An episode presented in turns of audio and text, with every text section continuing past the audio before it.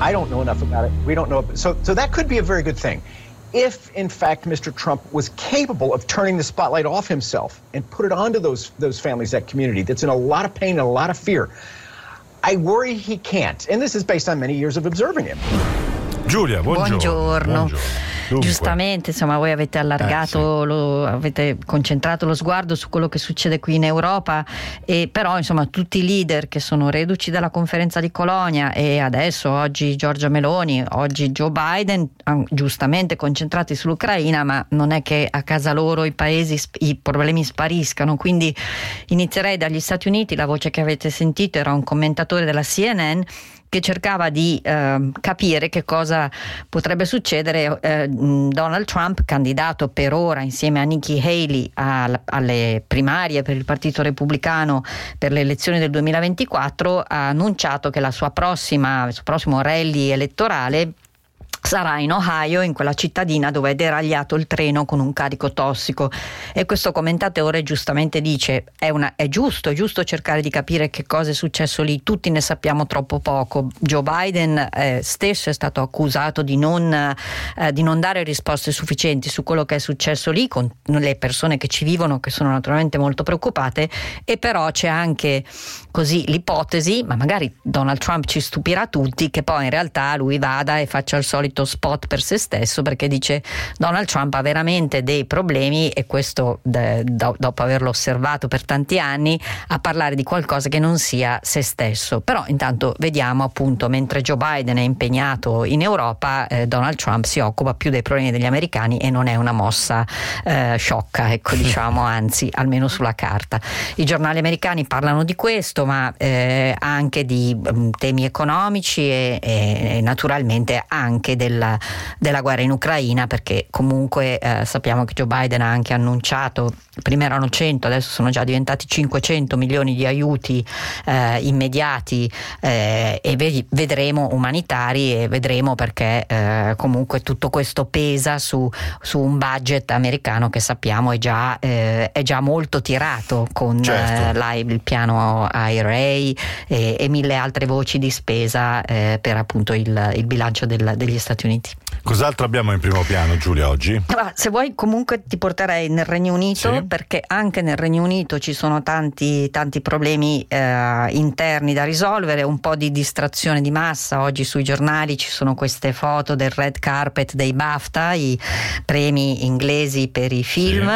mh, Che vengono dopo il Festival della Berlinale, insomma, sì, mi sembra veramente un po', per carità, bellissimi vestiti, eh, film probabilmente molto belli, a partire da quello che ha vinto a Berlino, niente di nuovo sul fronte occidentale, che ci riporta alla prima guerra mondiale, ma siccome abbiamo detto tante volte che questa guerra in Ucraina per molti versi è una guerra di trincea che assomiglia purtroppo alla prima guerra mondiale, sicuramente di grande attualità, e quindi nel Regno Unito molte foto di Kate, Kate che la, eh, la principessa che si è presentata con un vestito bianco e guanti lunghissimi che secondo molti osservatori faranno tendenza. In realtà il tema, e qui se vuoi sentiamo un secondo audio, Sì. è eh, come settimana scorsa quello dei famosi accordi con l'Irlanda post Brexit. Sentiamo questa, eh, questa tra l'altro era, eh, la ricorderete forse, è la- una delle candidate alla successione di, eh, di Boris Johnson e poi di Liz Truss alla premiership britannica.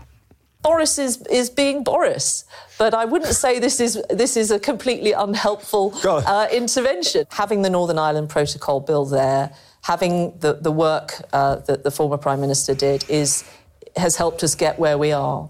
Giulia? Boris Johnson sappiamo insomma cerca eh, ciclicamente di riprendersi un po' la scena, è andato negli Stati Uniti a fare una serie di conferenze, è tornato in patria e ha continuato a dire che il protocollo per l'Irlanda va bene così come la- lui l'aveva impostato. In realtà sappiamo che non va bene così, tra l'altro in Irlanda c'è anche una- uno stallo proprio politico su questa questione principalmente e, eh, e quindi mh, Peggy Mordaunt che appunto era una delle del Partito Conservatore, una delle candidate a succedere a Liz Truss e poi a Rishi Sunak e, e quindi mh, mm, di, di, diciamo rivale fi, di Rishi Sunak fino alla votazione, qui dice beh Boris fa Boris, cioè continua a essere insomma usa i suoi toni e il suo modo di dire, però eh, in questo momento comunque eh, beh, naturalmente deve, in, in, un certo senso deve difenderlo perché Boris Johnson fa ancora parte del Partito Conservatore e tra l'altro i sondaggi dicono che è ancora molto popolare sia nell'elettorato conservatore sia in generale, quindi eh, non, si può, non, si può, mai eh, attaccarlo, ecco, specie se sia del suo stesso partito e quindi vedremo se Ricci Sunak che aveva promesso questa settimana anche lui di ritorno da Colonia, grandi proclami, invio di, possibile invio di caccia in Ucraina, adesso deve occuparsi di questa questione perché non è più rinviabile. Giulia, Francia abbiamo tanto seguito nei giorni scorsi che cioè, si dice. Anche lì è un vero e proprio stallo, nel senso che il voto alla, all'Assemblea per ora è risultato in un nulla di fatto e sulla famosa riforma delle pensioni. Sappiamo che setti, sul 7 marzo pende questa spada di Damocle di, dell'ennesimo sciopero, quindi i giornali sono molto interlocutori e quindi spostano, ecco sì, in Francia si sposta un po' il, l'attenzione, almeno sulle prime pagine dei giornali, sui risultati di, di questi vertici che hanno visto posizioni comunque dei leader europei che devono però confrontarsi quando tornano a casa con le opinioni pubbliche perché anche in Francia monta la protesta contro questo invio di armi, tra l'altro costosissimo perché forse dovremmo ogni giorno fare l'elenco di quanto costa un carro armato o anche un, sing- singola, un singolo proiettile per questi carri armati.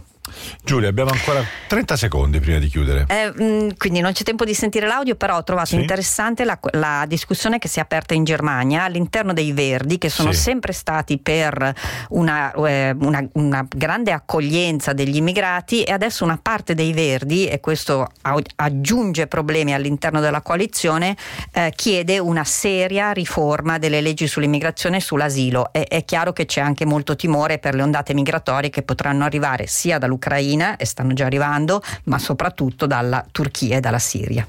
Benissimo Giulia, grazie, ci risentiamo domani per la puntata di oggi è tutto. Carlo Salvatore in regia, Alessandro Schirano in redazione, noi ci risentiamo per l'aggiornamento alle 14. Ciao da Alessio Maurizi, buona giornata.